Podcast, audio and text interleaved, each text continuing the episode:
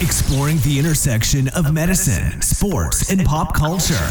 This is the Doctors Are People Too podcast. Here's your host, Dr. Josh Belfer. Welcome back to the podcast. Dr. Rudolf Virchow, the father of modern pathology, stated in the 19th century that, quote, between animal and human medicine, there is no dividing line, nor should there be, end quote. Quite a dramatic take, and one that makes me contemplate my own experience in medicine. As I look back at my medical training, there were very few times that we discussed the health of animals. We didn't talk about their anatomy, we rarely talked about the diseases they got. In fact, the only time we mentioned animals in medical school was when we discussed zoonotic disease, that is, diseases that are transmitted from animals to humans. Rabies is one that comes to mind. But that was really the extent of it. And in my mind, I haven't ever really thought there was a need for me to know about animal health. My guest today, a physician herself, has dedicated her career to changing this attitude, arguing that we need a species spanning approach to health. Dr. Barbara Natterson Horowitz is a cardiologist, an academic, and an author who holds faculty appointments at both Harvard Medical School and at UCLA. Trained as both a cardiologist and an evolutionary biologist, Dr. Natterson Horowitz joined me to make the case that the secret to improving the health of humans might just be to pay closer attention to how animals on planet Earth get sick and get better. I hope you enjoy our conversation. Dr. Natterson Horowitz, welcome to the Doctors Are People Too podcast. Thanks for joining us today. Yeah, I'm excited to be here. We like to start all of our conversations with this question What is your typical morning routine? the word typical is going to make me laugh. Um, yeah, one of the things that I'm really uh, kind of happiest about my life right now is that there there kind of isn't a typical, uh, and, I, and, I, really appreciate the, the, varied kinds of activities that I get to do. But um, these days, since the pandemic, I of course you know I was doing a lot of teaching, and that was all very much you know at home. But now I'm back, I'm kind of gradually moving into. Uh, uh, the new the new world. And I, on any given morning, I might be doing a procedure um, at the zoo, at the LA Zoo, where I've now for over a decade been a cardiovascular consultant. I may be teaching a course in evolutionary medicine. Um, I am. Uh, we're putting together a museum um, kind of exhibit uh, for in Portugal for our Zoobiquity conference, where we're going to be looking at at paleopathology in other animals uh, so I'll be on the phone with Portugal. So I have a varied, an extremely varied existence now, um, and it's it's uh, so it's hard to answer what's typical. I like it. As a, a pediatric ER doctor, I, am a fan of variety, so I, I need that in my life. It's nice to hear you do too. We'll get into some of the topics that you just mentioned, but let's start with your journey. Uh, upon reading a little bit more about you and learning more about you, I think the first thing that stood out to me was that you're a cardiologist and an evolutionary biologist. I think two things I don't necessarily put together often. Can you tell us a little bit about your journey and, and your path to those specialties? Yeah, sure. So, um, I uh, yeah, I was um, up until about 2005 or so. Uh, I was uh, pretty typical, I think, in my path. I mean, I had a few tangents, but I finished my undergraduate work. I did I'd done a master's in sort of history of science with a little bit of an evolutionary background. But anyway, I went on to med school at UC San Francisco, and um, I ended up doing uh, two residencies. Actually, I um, I came back to Los Angeles, which is where I had grown up, and so I did. I was at UCLA and I originally thought that I wanted to be a psychiatrist. Um, both of my folks are. Uh, so it's kind of a family business, and I enjoyed it. So I matched in, I did a one year, I think they called it categorical, where it was, it was a one year internship where I kind of had a lot of internal medicine, and then I did psychiatry. And um, at that point, I ended up um, by the time I finished the residency, I, I, finished the residency and I did chief residency, but I really wanted to do internal medicine. I had missed it, and I uh, so I turned. I went. I turned around and I retrained here at UCLA in internal medicine, and I was very very happy with that. I went on to do uh, here at UCLA a cardiology fellowship, so a three year um, general cardiovascular fellowship, followed by advanced training in heart failure and, and imaging, and then was on faculty. So I was, you know, I think people listening to this are pretty familiar with what I was doing. I was uh, you know, a lot of clinical work, um, you know, attending on consults or in CCU, at a busy outpatient uh, clinic, a lot of echo, a lot of transesophageal echo. Um, had a couple of kids, so was just like that whole period was just. I can't even remember specific things sometimes. I just remember being running and being busy and doing a lot of juggling and, and being very happy actually.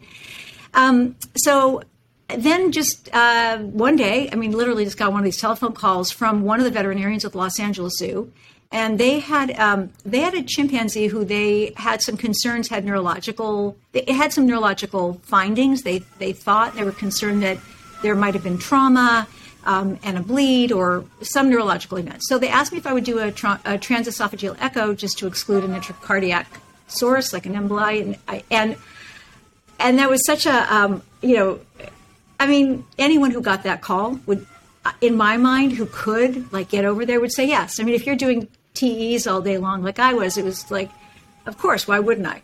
So um, that experience was interesting, and um, and actually, that particular chimp had multiple thrombi in her left and right atria. She had biatrial enlargement. She had cardiomyopathy. And it turned out she had a restrictive cardiomyopathy that, you know, you sometimes see in humans. And at that moment, I, it was, it was the first of what became like many, many epiphanies that, that the diseases of humans are not unique to humans, which on the one hand sounds like an extremely obvious point. But as it turns out, I think because of the way medical education works and some other social factors, physicians are not always aware of that. Um, but anyway, so I did that, and then like a month later, they had a gorilla, and they were concerned about an aortic dissection, and uh, so I did a TE for that, and and one thing led to another, and over the course of several years, um, I had an opportunity to just really get exposed to the range of diseases that occur not just in, in zoo animals, but I expanded what I was doing to include wild, um, agricultural, um, domestic animals and got really, uh, I became, my eyes were just open to the overlap between human and animal medicine. That led to um, an idea that maybe I, this was, this was something that was book worthy. Um, and again, I was you know, very busy doing the cardiology stuff and uh, the human stuff. Um, but it, felt like there were so many insights that I was having about human health um, or ideas that it that my colleagues didn't even know about, and people that I really admired and respected, and I considered to be just you know really leaders and experts in the field, and that just hadn't been exposed to some of the information. I mean, the examples were things like um, I was called one day about a lion uh, who had who was tachypneic. You know, of course, the zoo veterinarians. I mean, they're incredible. They're like multiply board certified. They take incredible care of their patients. They they do it all, right? So they do. They're doing internal medicine, pediatrics, interventions. I mean, they're they're very um, they're very capable and brilliant. Um, but they also have to make diagnoses in some situations just through observation. And, you know, and in the case of a lion, obviously, that would be the case until you can get the animal sedated and intubated and, and you know, cared for. So, um, and I remember she said, the veterinarian said, yeah, we're worried that she, she's tachypneic, she doesn't look well, she's not eating, there's definitely something off with her. And we think that she may have um, a pericardial effusion and, and maybe even tamponade physiology. And, and I remember getting that call. Uh, I was on the freeway and I was thinking, like, how, like, why would you go there? I mean, why would tachypnea take you to tamponade necessarily? And it turned out, it turned out that um, big cats, so felids in captive environments, uh, have pretty high rates of breast cancer. And um, which is a fascinating story. And so I was, I, so as I started learning about uh, comparative mammary cancer, and I mean, and actually, breast cancer has been identified in all of the mammalian lineages. So it's a widespread vulnerability. Uh, but when I came back to UCLA and I was talking to some really very, very knowledgeable people in the in this realm, they, they really had no idea that there were these taxa who had increased you know breast cancer um, vulnerability, and even that there were these epidemics of mammary cancer happening in the world, like up in Canada in the St. Lawrence estuary. There were um, uh, marine mammals who were dying, beluga whales who were dying of adenocarcinomas. A, a lot of them were, were metastatic mammary uh, cancers. So it, I just saw that there, were, there was this kind of gap, this knowledge exchange gap between human docs and, and uh, veterinarians. So uh, that led to uh, writing a book proposal and at the same time um, developing these conferences to bring veterinarians and physicians together. And uh, I worked with a, a, writer, a brilliant woman named Kathryn Bowers, and the two of us came up with a, a name for what we were doing. And um, at that point, I knew a lot about One Health, which you mentioned earlier, but um, but we really felt that this what One Health was was not what our book was. It, our book was sort of adjacent to that or part of it, but so we wanted to come up with a word that would describe bringing two cultures together. And so we wanted a Greek root or a Latin root and a Greek root or you know two different so we and Kathryn is like the brainiac with all of these things, and so um, Zo is uh, Greek for animal, and ubiquity, you know, is the Latin. So ubiquity was born, and we called the book Zoobiquity, and we called our Zoobiquity conferences Zoobiquity conferences for that reason. And uh, and Good. you know, a lot of things happened after the books. I think it's a fascinating path. Uh, I think hearing you speak about how you got into this field reminds me of a, a former, a previous guest that we had, uh, Dr. Orrin Godford, who is a neurosurgeon who does advising for television shows. And his path also started with a call out of the blue, uh, someone asking him to evaluate a patient that was actually a character on a television show they were putting together. So I think the you know, you never know who's going to be calling you, or maybe at this point, you know, messaging on you on Instagram or Twitter, something like that. You mentioned yeah, One I, Health, yeah. yeah. Just one thing that's so funny because it reminded me as I was driving in this morning, thinking about what what we were going to talk about. It wasn't sure exactly. Um, I, I, was remembering those early days uh, with the vets, and I mean, I, I enjoyed it so much. Like the first couple of procedures, I was so hooked. I mean, you know, if you're called to go in and do a transesophageal echo on a gorilla to rule out an aortic dissection, I mean, that is a pretty good morning, right? It's uh, for for a weirdo like me, it is, and I think that like I know a lot of physicians who are really into it, right? So it was, um, and so I really really loved it, but I wanted to, and I wanted to make sure that they kept asking me back, and so part of it was you know you're you're an outsider because as a physician you're not a veterinarian and you're an outsider so you're coming in and I, I just wanted to do like an A plus job. And it reminded me um, of when you're a medical student and you're on your rotation, that those first days of the rotation, or when you're um, when you're like a junior, like you're an R1 or an R2 or whatever, that you you kind of listen more than you you you know you you you listen and not speak so much. You kind of um, you adopt a real position of humility and and those skills of like having done two residencies and then like the fellowship all it, it was it was really kind of similar and um, so just i don't know for some reason in thinking about the path how all of that training there's like a lot of lessons in that training that you know just the culture of learning something new barbara i think when most of us think about the intersection of animal health and human health we think about zoonotic disease, something that we're, we're taught in medical school, we learn in our medical training.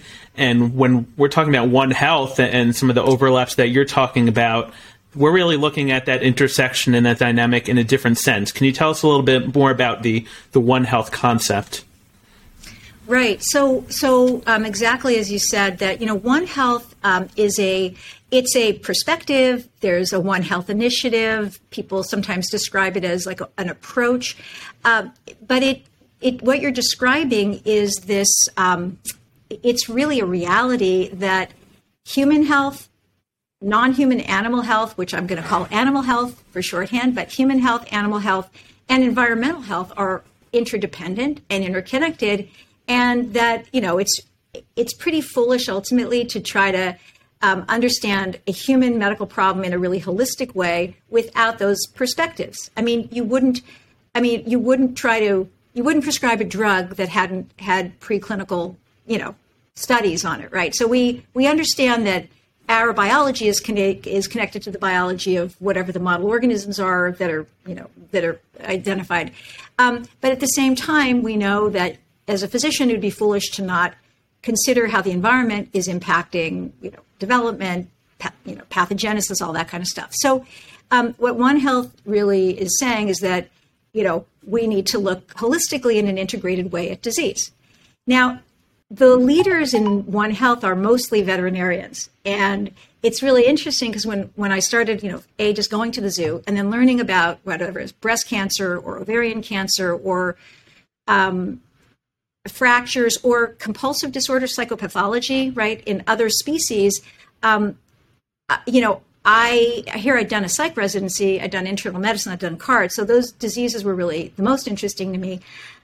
I found the zoonotic stuff to be, you know, important, but um, a little more obvious in a way. Like that's what I was taught in med school about, you know, brucellosis and that kind of stuff. So, um, so One Health, the leadership has mostly been veterinarian, veterinarian, and has when I sort of entered the One Health space in like the late 2000s, it was almost all about zoonoses. It was about West Nile virus, uh, was about um, it, it, was about the reality that the emerging, you know, most of the emerging pathogens that had real potential to create human disease were going to come from the animal reservoir, and food safety, and you know. Um, uh, resistance, antimicrobial resistance was a really big one. So all of those things could not be more important to human health, for sure. No, but what I found more interesting um, was the cancer connection, the cardiovascular stuff. I mean, I mean, dilated cardiomyopathy in other species. The fact that like postpartum cardiomyopathy seems to be much more common among okapi than giraffe, right? So there are four modern giraffe species, and the okapi and the giraffe shared a common ancestor about 11 and a half million years ago, and they're the only two surviving um, lineages from Giraffidae. And yet, so you have these lineages that are pretty, I mean, 11 and a half million years is not that long, right? And yet there's this, this vulnerability to peripartum cardiomyopathy in one and, and not in the other. And so, like, that stuff to me was fascinating. And, um, and then the psychiatric stuff. So One Health is all of it. One Health is is the way we all should be thinking, in my mind. Uh, and so what I'm actually trying to do partly in, in my work is just to bring physicians and med students and other human health professionals like into this and show them the connection. And when when we have people coming to our Zoobiquity conferences, at physicians particularly or young physicians, and they learn for the first time that um, well, we did it. We did one on glioblastoma. We did a, a, a Zoobiquity conference actually on neurological and biobehavioral disorders, and, you know, when you get like a human oncologist talking to a veterinary oncologist about the management of, of a glio, and, um, or you have um, a psychiatrist who specializes in compulsive disorders and um, self injury, and you have a veterinary, someone who's got boards in veterinary behavior who deals with feather plucking disorder in birds.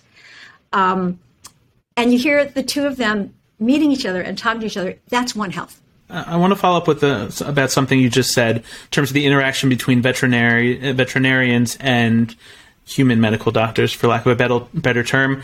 It, it, sounds like learning about the field, there's been a little bit of an asymmetry, and, and, maybe it's highlighted by what you just said about One Health really being led by the, the vet medicine field. Why is that? That you know, in the past, the the veterinarians have been more the ones to reach out to the human medicine side, whereas it doesn't necessarily go the opposite way. Am I am I incorrect on that? You're right. You're correct. I mean, there things are changing. Like in the last ten years, I mean, Zoobiquity. So our first book was Zoobiquity, and that was in 2012. Um, so it's like literally a decade. And and our conferences, the first Zoobiquity conference we had. And by the way, if people are listening to this and are interested in these conferences, um, on my website, there's a like a, a, a tab where you can learn about them. And we don't these are this is my passion. Um, there's no profit here. There's no, uh, and we don't put them on. Usually, we're some vet school or med school somewhere, um, either in the country or around the world, says, "Hey, we really want to do this," and we kind of help them to shape it and make it happen. Our next one is going to be in Portugal uh, in July, actually. Many MDs don't know much about veterinary medicine, but every vet knows a ton about human medicine. So if you talk to a veterinary, like I'm writing a, a, a state of the art review on um, for JACC on um, for the Journal uh, Journal of American College of Cardiology EP on comparative arrhythmias. And so yesterday I was on the phone with a couple of equine cardiologists from um, Belgium, and like they read circulation and they read JACC and they come to you know the big cardiovascular conferences. Um, the vast majority, I would say, like almost all human cardiologists that I've encountered and I've asked the question don't read vet journals. So there's like that, sort of, which is sort of an you know obvious point. There's lots of reasons for that, but um, so, but I think the real problem is that there there are two levels of it. One is that in medical school we're taught from not a particularly comparative perspective. Like we learn about the importance of lab animal medicine, and we know that they're traditional model organisms that you know we. Um, but other than that, and we learn about zoonoses, right? We learn that that's sort of the intersection between human and animal health. Beyond that, I don't remember, a, in, at least when I was in med school, I don't remember a single moment where I learned about you know, the occurrence of um, hypertrophic cardiomyopathy in cats, which it does, or the occurrence of, you know, aortic dissection in another grade I mean, that it just was not on anybody's radar. Vets, on the other hand, their their education is is completely comparative from day one. So when they learn about heart failure, they're learning about heart failure in a in another four cardiac two ventricled mammal um, or bird, but they're also learning about you know, fish and, you know, myocarditis in fish, which is an, a real issue that can result in cardiomyopathy or in reptiles. And so they're, they're, it's all comparative. But that medical education issue, I think, is a sort of a symptom. It's downstream from the bigger issue, which is um, going to sound sort of like a nerdy thing to say, but it's a the problem is is human exceptionalism. Um, and I, you know, I teach several courses and I go into this at depth. And and and I guess the other way of saying it, which is like not about, is that it's anthropocentric. That we as a species, particularly, I think when we come from a product of a certain certain religious and cultural traditions, you know, if if man was created was created in God's image, right? That there is something um, quote unquote special about us and elevated. And my experience is that even among people who are scientifically, you know, very sophisticated and um, are in the life sciences and even have deep knowledge of evolution, if you scratch the surface, you know, human exceptionalism seeps up. And what I, my definition would be um, the many unexamined assumptions about the uniqueness of our traits, including our vulnerability to certain diseases. So, for example, as a cardiologist, right? I mean, you spend your entire career talking about risk factors. And when people say, what are the causes of atherosclerosis, right? You tick them off. Your, your mind goes to Framingham. And so I had literally, I mean, maybe I shouldn't even admit this publicly, but I had never even considered the idea that um, do non-human animal vas- does athero happen in other species? Do other species get like myocar- plaque and MI and ischemic cardiomyopathy? And the answer is they do. Now, not commonly, and it's not an epidemic, right?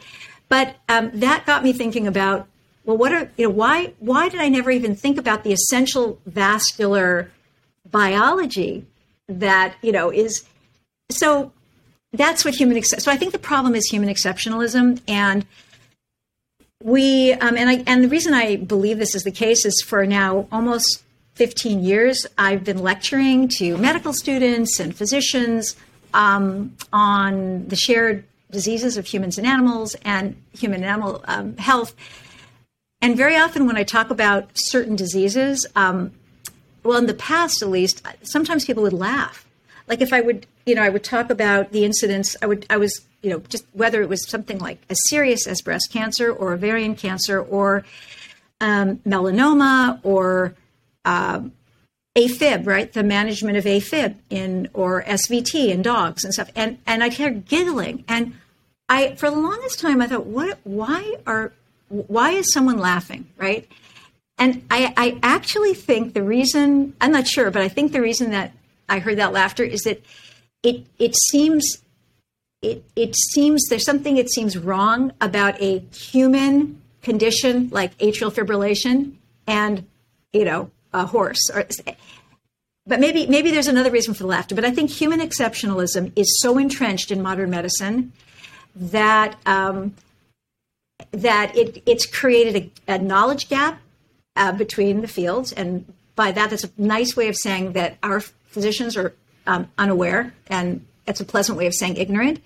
And um, that's one. And two i think that humans unconsciously hold themselves superior to other species. And we think you hear people saying we're more evolved. Well it's it's the it, the and physicians are so intelligent that if you take a moment and you kind of re-examine that then they kind of understand. But um, so i think that's why. I think that um, that therefore the physicians i think physicians see themselves if, if you unconsciously feel humans are superior then maybe the doctors that take care of humans are superior in your own head to the doctors that are take, taking care of non-human animals, something like that. But um, you know, I've spent now so long spending so much time with veterinarians, and I've heard many of their stories. And you know, sometimes you hear some pretty horrible stories of uh, where about just disrespect but you know i think it's changing and i do uh, i do remind them that even within medicine within human medicine there are hierarchies where certain specialties look down on other specialties. So it's not it's not it's personal but it's not uniquely personal. We'll be back next week with the second part of my conversation with dr barbara natterson horowitz. We continue to discuss the intricacies of one health touching on how we could learn about mental health from the animal kingdom and why more and more medical students are spending time learning medicine out of the classroom and at their local zoo. See you next week. Thank you for listening to this episode of the Doctors Are People Too podcast. Be sure to subscribe, rate, and review wherever you get your podcasts, and make sure to share it with your friends and family. Follow us on our Instagram page at Doctors Are People Too podcast. Do you have a question or a comment on the show? Maybe a guest recommendation? Direct message us on our Instagram page.